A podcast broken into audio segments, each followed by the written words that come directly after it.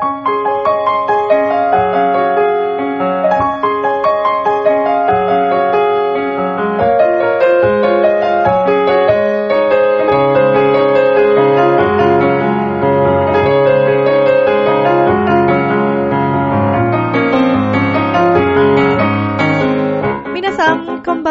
ッチェルです。いかがお過ごしでしょうか？本日は9月の25日となりまして、えー、9月ももうあと1週間ちょっとでね、終わろうとしておりますけれども、さてこのミッチェルのラブミッションという番組は、恋愛そして夢をテーマに、不可能を可能にするをモットーにいたしましたミッチェルが皆様と一緒にお話をしていき、そして楽しく過ごしていこうという、そんなコンセプトのもと、はい、えー、ラジオを行っておりますけれども、えー、先日、もうですね、散々このラジオの中でもお話をしてきました、オペラ、カルメン公演がですね、えー、ピアクラシックコンサート第23回ということで行わせていただきまして、無事に終わりました。ありがとうございました。ご来場いただきました。皆様本当にありがとうございます。えー、その舞台を終えまして、改めて感じることですとか、えー、舞台というものはあ、こういうものなんだというのをね、改めて感じたりとか、えー、ちょっとそういうお話もしつつ、まあこれからですね、また秋に向けて、そして12月といえばね、クリスマスにも向けて、まだまだ先だけど、でも年末に向けてのね、いろいろなお話を今日もしていきたいと思います。ではよろしくお願いします。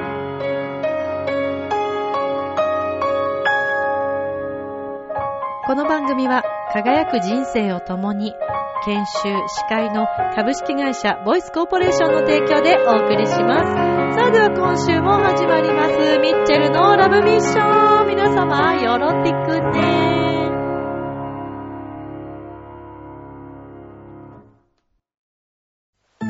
ああ、仕事でも上司に怒られっぱなしだし、女の子と出会うチャンスもないし、パッとしない人生だな。そこのあなた人生を輝かせるにはまず自分磨きが大切。ボイスのプロデュースで変身した男性が先日ゴールインしたわよ。みんな個性があって当たり前。私がセルフチェンジのスイッチを押してあげる。さあいらっしゃい、後半へ続く。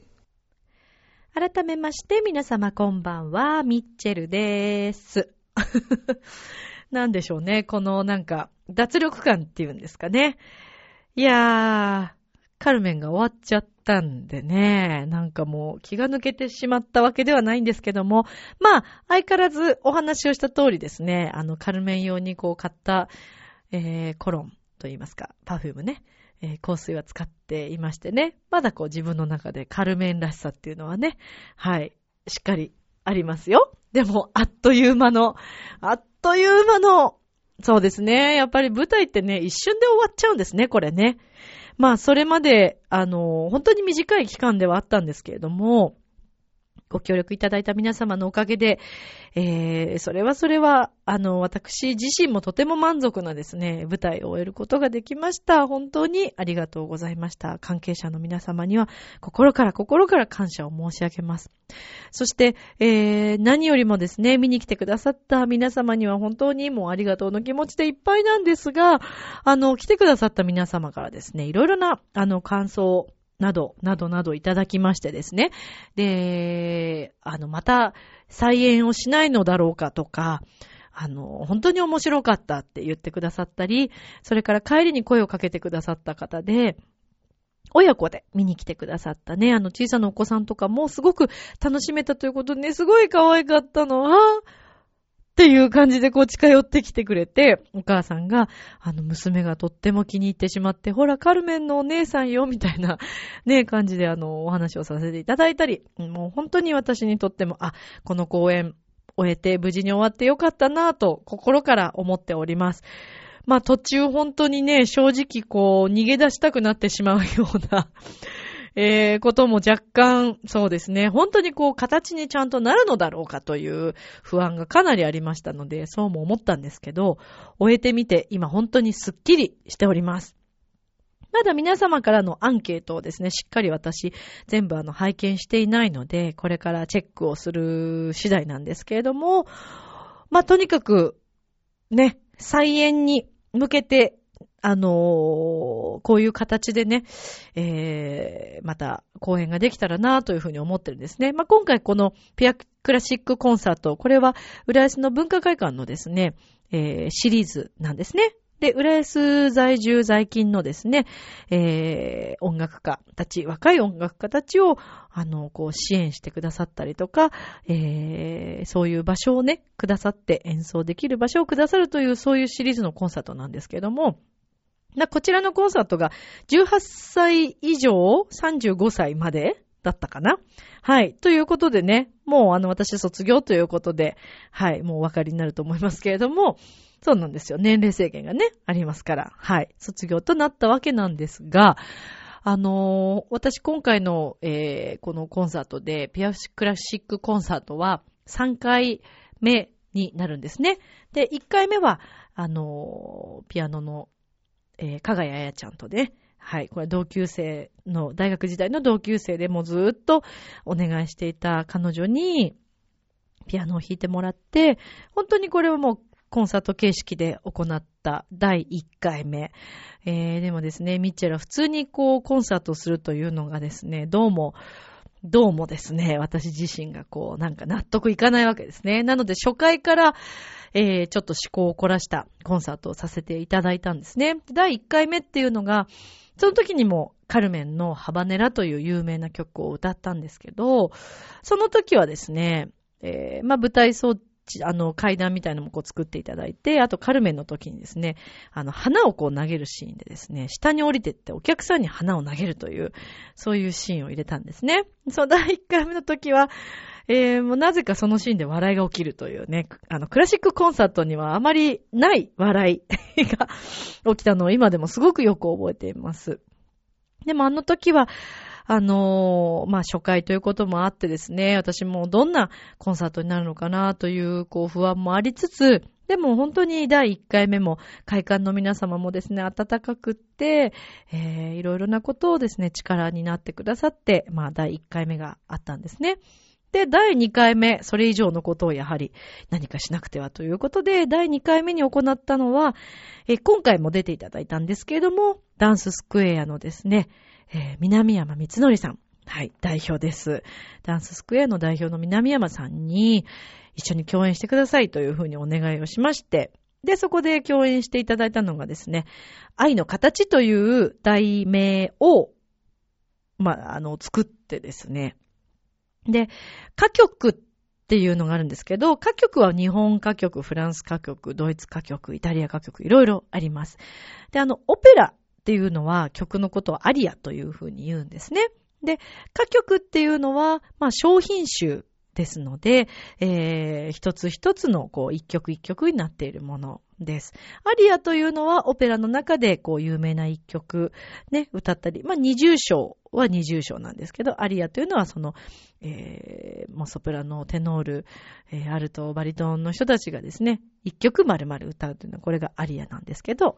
で、あのー、その第2回目私出させていただいたときは、商品集のこの歌曲を使って、いろいろなストーリーの歌曲、全然違う作曲家のものを引っ張ってきてですね、自分の好きな曲を引っ張ってきて、で、自分で物語を作ってそこにはめ込んでったんですね。で、それはどんな形になってたかというと、私がこうベンチが、あの、舞台にあって、で、ベンチで本を読んでいるというとこから始まるんですね。で、その本というのも、あの、ストーリーが、そう、自分で作ったストーリーがあって、で、そのストーリーに準じてこう歌っていくんですけど、で、こう本を読んでいて、自分のね、あの、大切だった昔の人をこう思い出しながら、その人のことをこう思って一曲目を歌うんですね。そうすると次の瞬間に、実はですね、その、ベンチのところに、南山さんが、南山さん風するあの、その昔の恋人と、ね、え、イメージさせていただいて、まあ、座っていて、で、そこからその回想シーンになっていくんですね。で、その頃の幸せだったこととか、いろんなことがこう繰り広げられてって、で、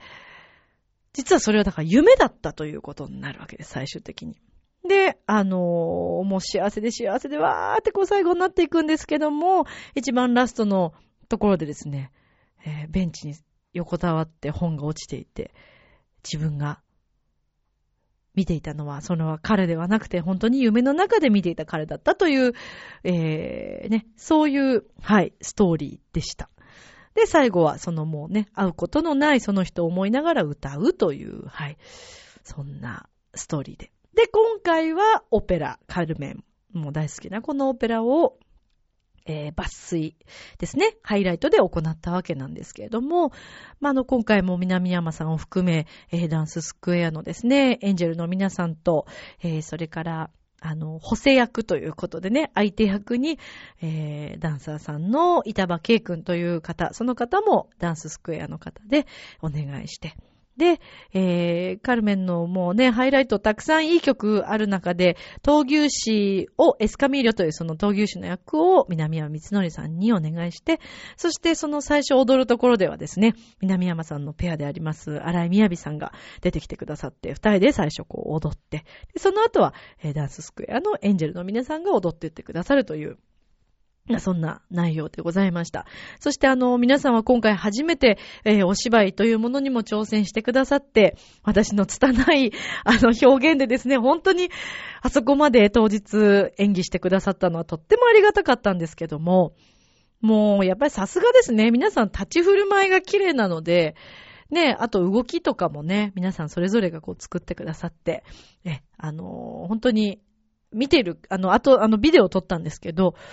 あ、これはなかなか形としては面白かったなというふうに自分でも思える作品に、えー、仕上げることができました。そして何と言ってもですね、えー、楽器メンバーですね。ピアニスト、高田恵子さん、そしてオーボエの、えー、中村大輝くん。このお二人もそれぞれソロで前半演奏されて、そして後半このカルメンで参加してくれたコントラバスの中川淳くんと、え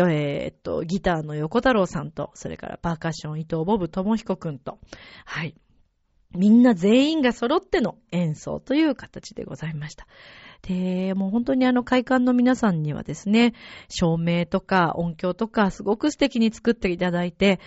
あの、もう感無量でございました。なので本当に誰一人欠けてはならない、えー、舞台だったなというふうに思っていますし、皆さんの力があってこそ出来上がった舞台だったなというふうに思っています。でもなんといってもこう一つの舞台をね、作り上げるというのが、とっても大変だということが、改めて分かりましたね。だから、皆さんが何気なくね、こう見に行ってらっしゃる舞台、えー、コンサート、それから、まあ歌舞伎とか何でもそうだと思いますけど、テレビの番組でもそうですよね。一つのものをこう作り上げるというのがですね、やっぱりね、かなり大変だと思いますよ。それこそもう凝っていれば凝っているほど、えー、念入りなチェックだったりとか、計算だったり、というのがね、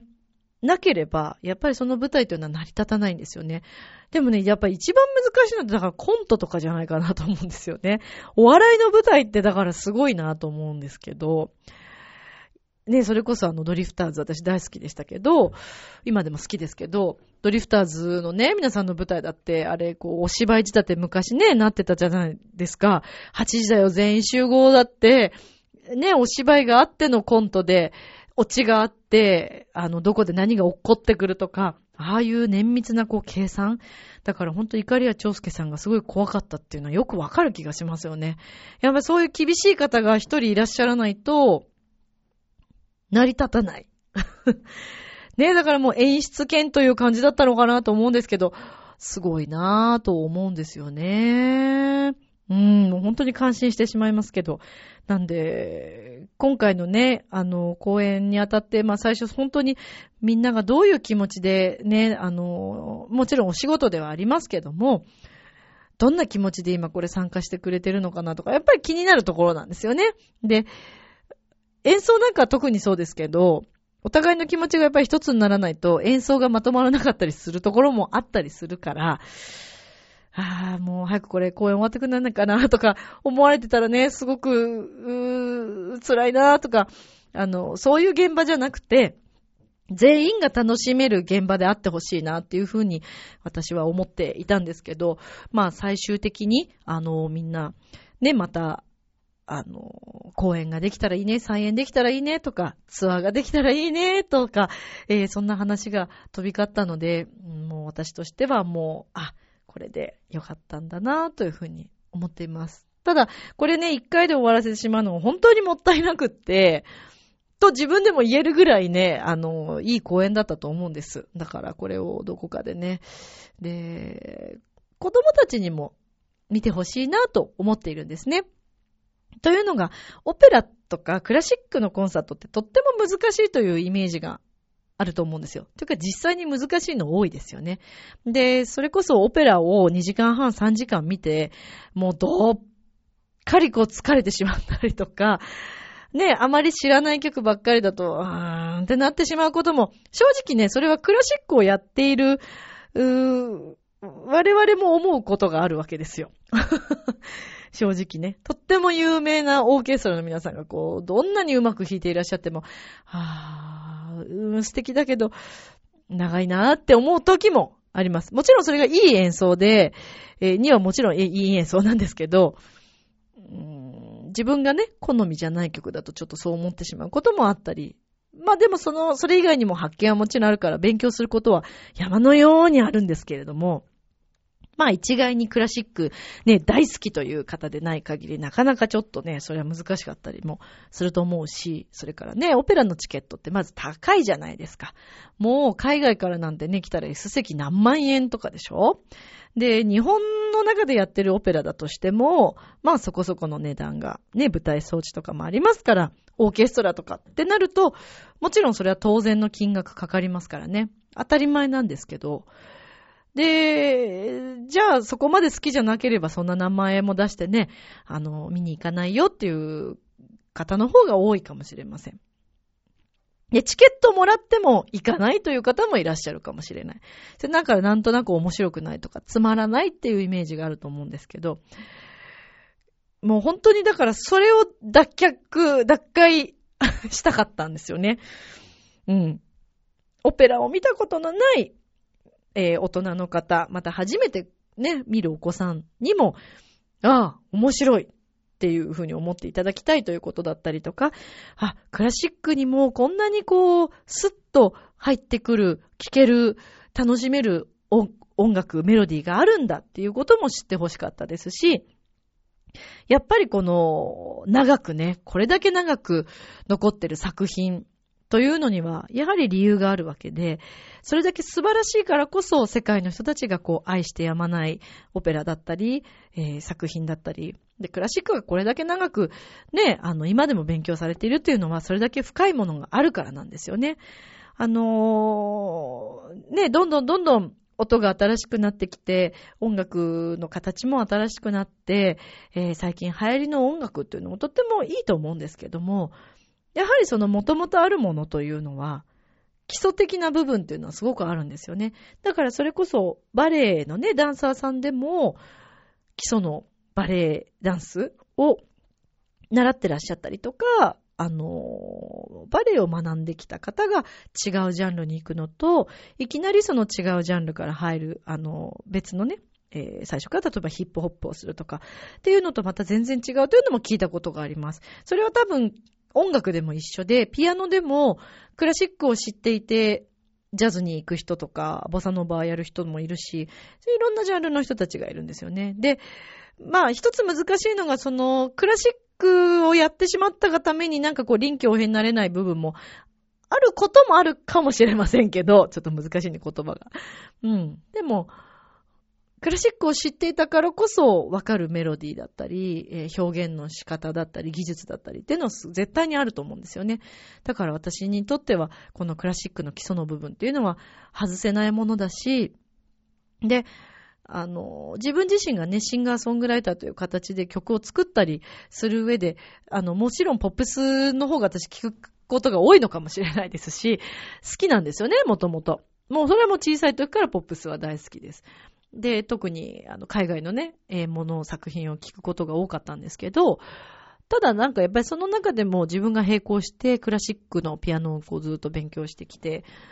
なんかね、やっぱりその中でもね、あ、この曲本当いい曲だなって思うのとかあるんですよ。クラシックに対して反抗的だった時期もすごくあるんですけど、それでもね、あ、この曲はいいなとか、あるんですよね。だからジャンル問わず、あのー、楽しんで、ね、楽しめる作品っていうのはたくさんあって、それを知ってるか知らないかということなんだと思うんですよね。で、私ちょっと最近の学校のね、あの、小学校とかの、えー、音楽の授業でどういう曲を聴いているのかっていうのはあんまりわからないですけど、教科書をね、こうちょっと拝見しても、最近のポップスが載ってることがまあすごく多くて、で、それはそれで、ね、今の現代の音楽っていうのも必要だし、どんどん音は新しくなるので、それはいいんですけど、過去のやっぱり作品に触れるっていうのもものすごく大切だと思うんですね。で、それを、しかも小さい頃に体験するっていうのは絶対必須だと思うんです。あの、中には大人の方でもすごく有名な曲を知らないっていうことがあるんですけど、だとすると、それをもちろんお子さんに伝えるってことはできないですよね。私ももちろん知らない曲いっぱいまだまだ、たくさんね、曲っていっぱいあるから知らない曲もあるんですけど、これは外せないだろうっていう曲もね、最近は知らないっていう子供たちもとっても多くて、何よりもね、それがすごく残念だなと思うんです。で、生の音とか、えー、それからクラシックの世界の人たちが作った作品というのは、とにかく細かく綿密にいろんなことが組み込まれていて、ポップスももちろんね、細かく考えられているものももちろんあると思いますし、なんですが、例えばその形式ね、あの、曲の持っていき方の形式だったり、スタイルだったりとか、それからオーケストラなんか特にですよね。その何十もの重、重層になってるわけじゃないですか。で、その指揮者さんっていうのは、全部その音を聞き分けてるんですよね。で、もちろん作曲する人というのは、その何十もの音を考えながら作ってってるわけですから、どんな頭の耳の構造をしてるんだろうなと思ってしまうんですけど、そうなんですよ。だから指揮者さんってね、私も正直子供の頃、なんかただ振ってるように見えたんだけども、そうじゃなくて、あの本番に乗るまでに指揮者さんが全部の音をこう聞き分けて、で、ものすごい耳のいい指揮者さんだと、例えばバイオリン何十人もいる中で、この彼女がちょっと音のピッチが下がってるとか、ね、コントラバス何人もいる中で、この子の音がどうだとか、コーラス何人いるけども、あの二人がちょっと音程がとか、全部ね、わかるそうですよ。すごいよね。だから騙せないわけですよ。口元を見ても多分ね、歌えてないとかわかるでしょうしね。だから厳しい先生なんかはそういうところも指揮者さん、マエストロは指摘をされることもあると思いますけど、ねえ、と考えるとクラシックってものすごいんですよ。何気なく指揮振ってるんじゃないんですよ、指揮者さんはね。なので、そういうのにも、ね、触れてほしいし、ということで、今回のこのカルメンをね、あの、またさらに少しでも多くの方にこう、伝えていければなというふうに思っているんです。で、本当にツアーができたらそれはもちろん嬉しいんですけど、まあ過去にもね、私ほらあの、妄想恋愛協会をね、作ると言いながら、まあ一旦作ったんですけど、形になかなかそれがね、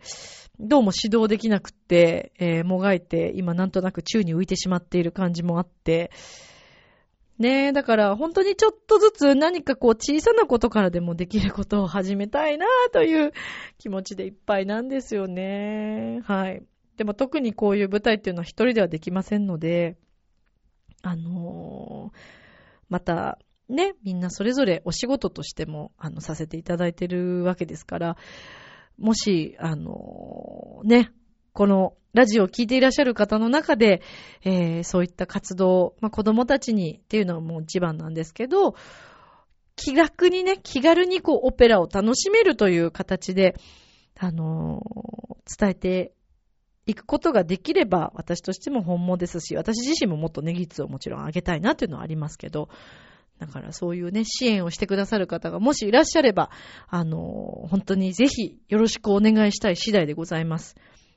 そうなんです。もうそれがなければ、あの、動くことができないので、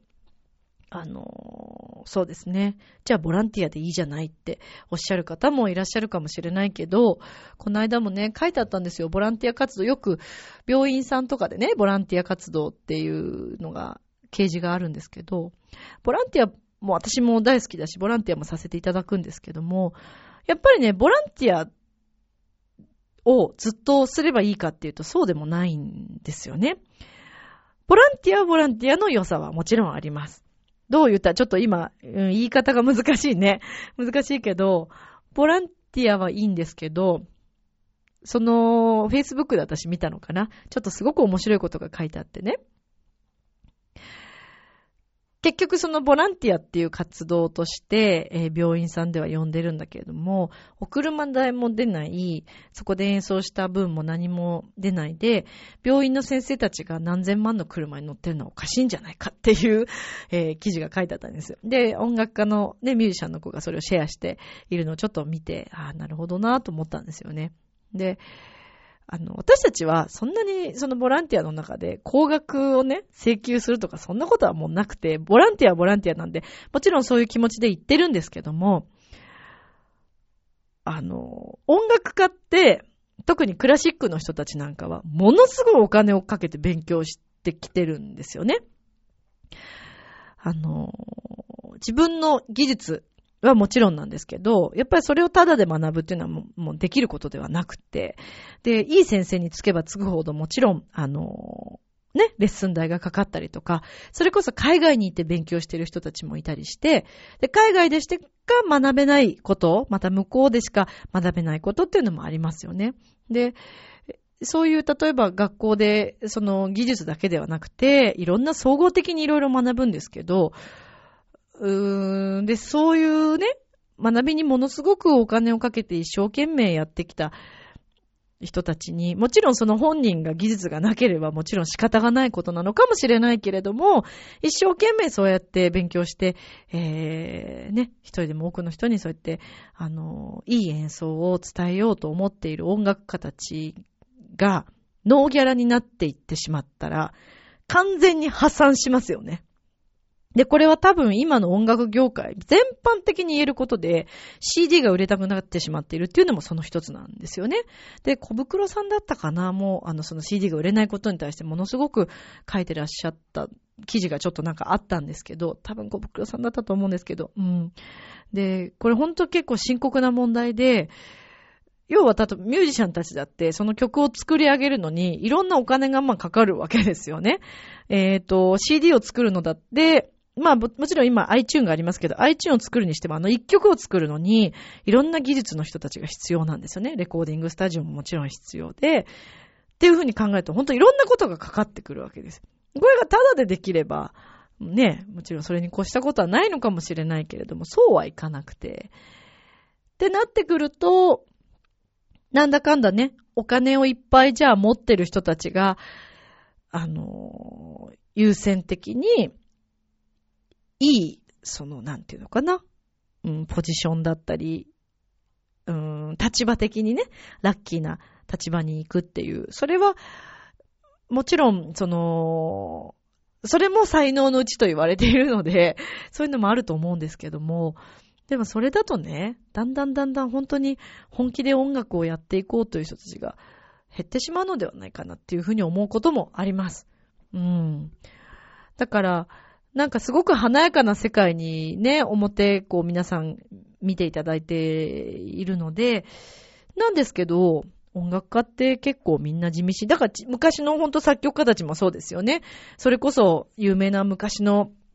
クラシックの作曲家だって、えー、紙を買うお金もなくて、五線譜も買えなくて、それを何回も消して書き直して、で、やっぱりその宮廷のね、お金持ちの人たちに、えー、買ってもらって使ってもらって音楽をさせてもらうっていう、この状況のスタンスがなければ、作品をどんなに作っても、ね、買ってくれたり支援してくれる人がいないと、やっぱ表に出すことはできないんですよね。こういう構造になってます。はい。まあ何が言いたいかというとですね、今の子供たちに必要な本物の音楽というものをもっと伝えられる環境が必要だと私は思います。声を大にして言いますが。何が本物か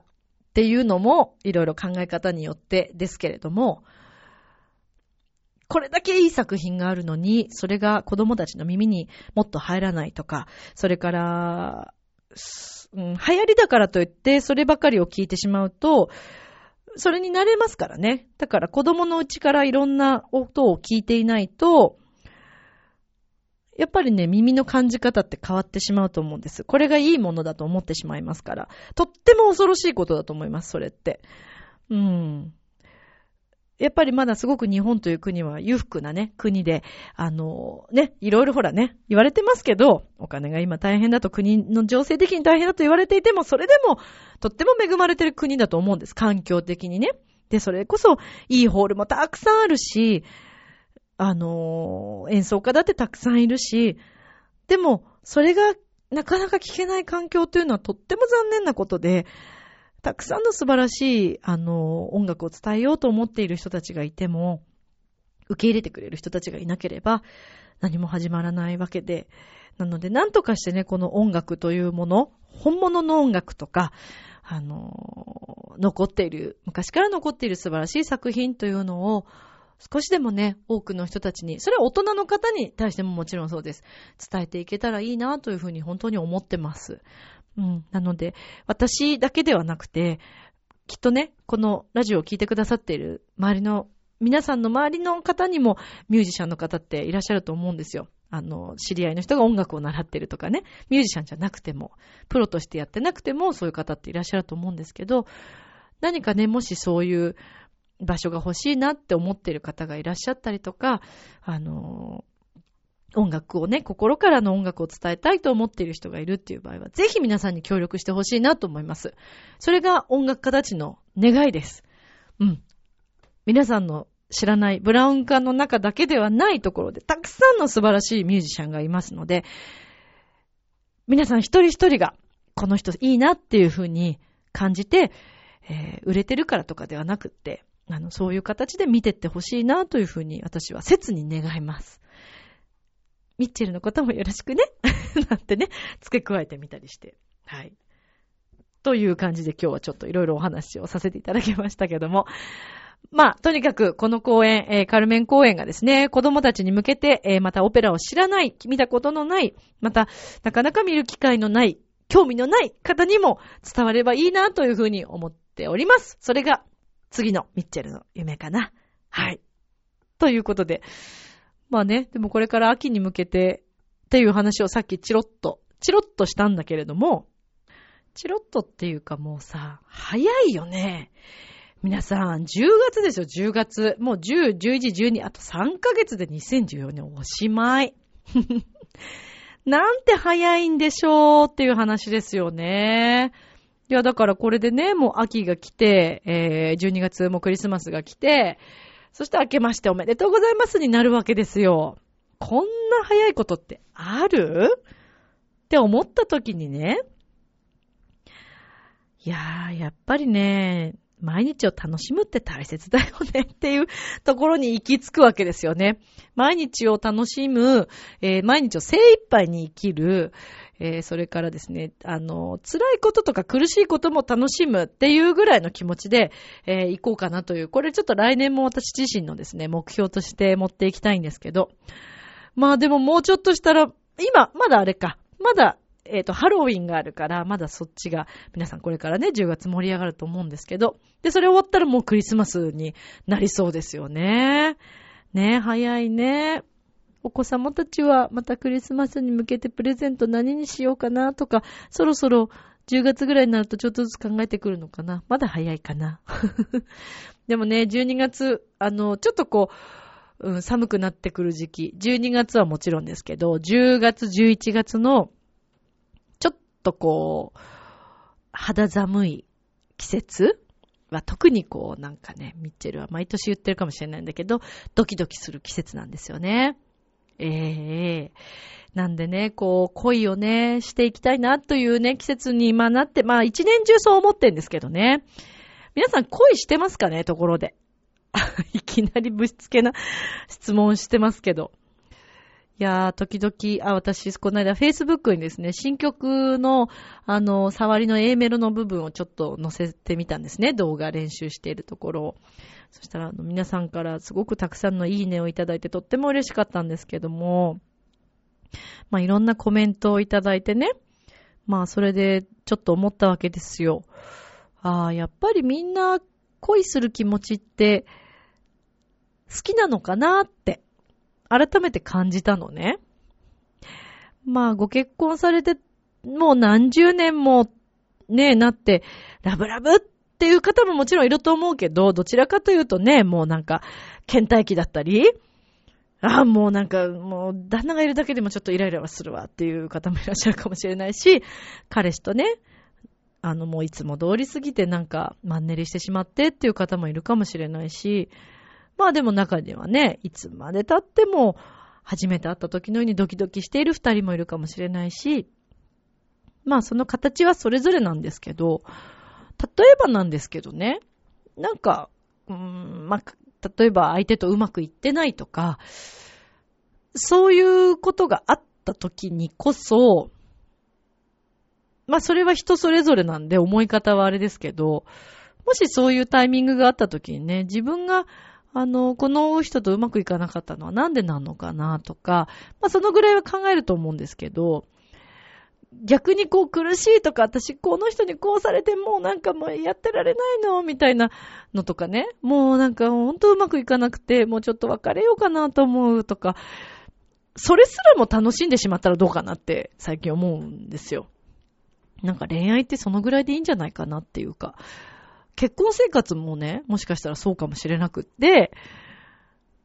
うーん、まあもしね、例えば浮気されてるとかね、それだとちょっと、浮気されてる側はね、たまらないから、なんともですけど、なんかもっと恋愛って自由でいいんじゃないの？って最近思うんです。あの別に不倫とかね、そういうのを、あのー ねえ、いい方向に持っていこうとしてるわけじゃないですよ、私。あの、ご夫婦がね、うまくいってなかったら他の人と付き合いなさいって言ってるわけではないんですが、例えばですよ、実際にバーチャル恋愛でもいいじゃないですか、そしたら、それは。好きなアイドルとかね、俳優さんとか、時々よく行く、その、あの、お店の方とかでもいいと思うんですよ。あ、この人いいなとか、かっこいいなって思う人とかがいるっていうだけでドキドキしません？だからよく言われるね、そのいろんな場所にこう好きな人がいるとすごくハッピーになるっていう、わかる気がするんですよね。そうなんですよ。で、最近私はですね、あのー、もう毎日楽しいですよ。ということはイコールいろんなところに好きな人がいるって思われるかもしれないですけど、まあ、そこはちょっとノーコメントにしますけど、私自身はですね、正直今とっても楽しんでますね。はい。楽しいよ、みんな。なんで、ぜひ、あの、楽しむことをいろいろ一緒に考えていきましょう。なんで、じゃあ、次回のラブミッションまでにですね、あの、ぜひ行っていただきたい。皆さんぜひ、えー、もし好きな人が誰もいないという方は、一人まず好きな人を作ってみましょう。そして、えー、お相手がいる方に関しましては、お相手とうまくいってる場合はそのままでいいと思います。より、えー、お相手のことを思い直すですとか、それから、え出会った当初のことをちょっと思い出してみたりとか、え逆にですね、自分でわざわざこのうまくいっている環境をですね、悪い方に一回考えてみて、あ、この人と離れてしまったらっていう時をちょっと考えて切なくなって浸ってみて、やっぱりこいつが大切だって思い直すのもありだと思うし、ね。えー、それから、あのー、片思いをしている方。その人が思うだけで幸せという、好きな人がいるだけで幸せって思うこともいいと思います。そしてちょっとメールが来ただけでね、ウキウキしたりとか、そんなことも楽しんでしまえばいいんだと思うんです。そう。何が言いたいかと言いますと、またね、年末に向けてみんな恋していきましょう っていうことですね。もうね、カルメ以来おかしいよね、本当にね。まあ、ずっとおかしいんですけど、まあ私は、あのー人をやっぱり好きになるってすごく大切なことだと思っていて、それは恋愛だけに限らず、家族もそうですし、うん、恨むようなことを、恨むようなっていうか、あの、嫌なことをされて、その人を好きになる必要はないかもしれませんけども、やっぱり何かその人に出会うっていうのは絶対何かね、理由がありますからね。なんでこの人と出会ったんだろう。嫌な人と出会った時こそそう思うべきだと思いますよ。あ、この人なんでこんな、私この人合わないわって思った時に、何を教えてくれているのか。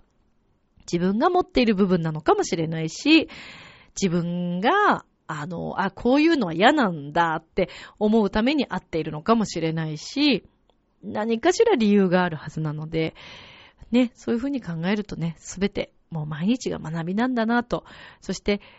自分で学ぶというより人から学ばせていただいているということの方が多いということに、あの、気づくわけです。私自身も。なんで、ね、えー自分がやってやってるとか、ね、あの、感謝しなさいと思うのではなくて、まず自分が感謝をして、えーやって差し上げてる、やらせてもらってると思うことっていうのがなんか大切なんじゃないかなーって最近思ったりするんですよね。どうなんでしょうね。まあ、とにもかくにも、ラブミッションを聞いてくださっている皆さんが、まだ今日も明日もさらにさらに楽しくね、えー進んでいっていただけることが、私のす、ね、喜びでもありますので、ぜひみんなで一緒に向上していきましょうね。今日はなんか淡々といろいろね、えーカルメンのことから含めてお話をさせていただいたんですけれども、えー今日はですね、ちょっとミッチェロニさん、はい、えーお休みをさせていただきたいと思いますので、また、あのー皆さんからのね、お便り等々もお待ちしております。なおですね、ちょっとしばらく、かな？あ、えー、っとですね、2学期間9月の後半からまた9月、えー10月、11月と、えー地方公演に行かせていただきますので、もしかしたらどこかの小学校、中学校に出没する可能性がございます。このラブミッションを聞いてくださっている方々のお子様が、もしかしたらミッチェル、ミッチェロニに会う可能性がありますので、ぜひその時には、うちのお母さん、お父さんが、ラブミッション聞いているって言ってくれたりとかね、えー、したらとっても嬉しいなと思ってますので、よろしくお願いいたします。そして、えー、っとですね、とある保育園の、えー方が、先生がですね、おそらくネットをご覧になったんだと思うんですけれども、私の CD のですね、えーファーストミニアルバムのチョコレート、えーとても気に入ってくださって、なんとその保育園でですね、運動会で作った使っていただけるということになりました。もう本当に嬉しかったです。あの使わせていただけませんかという、で、CD を買いたいですというふうに連絡をいただきまして、もう本当に嬉しくてですね、ぜひ、あの、機会がありましたら、あの、お伺いしますので、ということでお伝えはしたんですけれども、まあ、こういった形でね、ちょっとずつでも、あの、ミッチェルが、えーそしてミッチェルの曲が、たくさんの皆さんにですね、えーお伝えしていけるように、愛を伝えていけるように、あの、これからも活動していきたいと思ってますので、もし何かそういった機会がああったら、あの、遠慮なく声をかけていただきたいと思います。私の曲、それから私自身が皆さんに何か、あの、元気だったり、えー、お役に立てることがね、えー、あればと本当に思っていますので、これからも応援していただきたいと思います。まあでもなんといっても、チョコレートという曲は絶対に、えー、タイアップをさせるという自分の中の、はい、あのー夢がございますので、これはもう何としてでもチョコレートの CM に載せたいと思ってますんで、応援してくださいよろしくもし、どなたかご存知の方はね、あのー紹介していただける方がいたら、腹黒い。でもね、そうやって繋がっていって、あのーね、みんなで、あの、いい形というか、楽しい、一緒に夢を見ていけたら私はいいなと思っているのでね、えーミッチェルの夢をもし応援してくださるという方がいらっしゃいましたら、いや、いるでしょ。いるよね。半ば強制的ですけど、あの、ぜひ一緒に、はい、ミッチェルと一緒に夢を見ていただきたいと思います。よろしくお願いいたします。ということで本日のラブミッションをお送りしてまいりましたが、いかがでしたでしょうか？なんだか釣られてきちゃったよ。なんであんなイケメンまでいるんだ？あなた自分を分かってる？う第一印象って何で決まるか知ってる？え？コミュニケーションの始まりは何だと思う？お？誰でも変われるチャンスはあるのよ。あるのよ。それから数ヶ月後。自分らしさを自分で見つける。なんて素晴らしいんだ。恋も仕事も今最高にノリノリだぜ。スイッチをします。ボイスコーポレーション。明日もスマイルでラブミーション今日もありがとう。ジョアヘヨ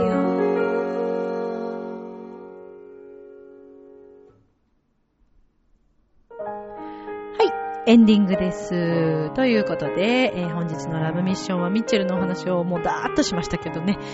みんなと一緒に夢を見たいと思います。さて、えーこの番組ミッチェルのラブミッションでは皆様からのお便りをお待ちしております。何でも結構です。よろしくお願いいたします。miccele アットマーク、チョアヘヨ .com、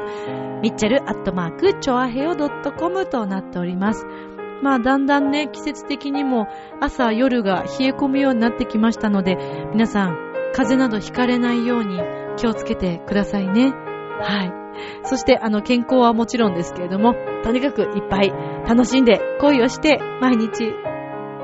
喜びを増やしていきましょうね。よろしくお願いします。さあ、ということで、今宵も良い夢を、明日も楽しい一日を。じゃあねバイバーイ。